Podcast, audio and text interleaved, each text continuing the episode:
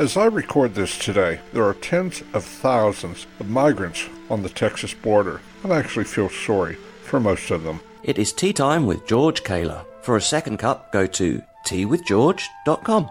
You see, Mr. Biden promised anybody who could get in here that they would have a life of security paid for by the taxpayers of America, and several million have already come in. I'm not sure where they are because they've been distributed all over the country.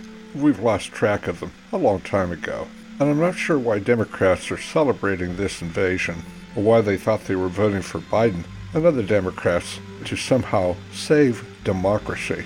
Well, it's not saving it for Americans. Then there's the elimination of energy independence, which Biden deliberately sabotaged our total economy, not just gas and oil prices. And then Biden's eliminating tariffs on Chinese imports. And so we're back to huge trade deficits with China. Great job, Brandon.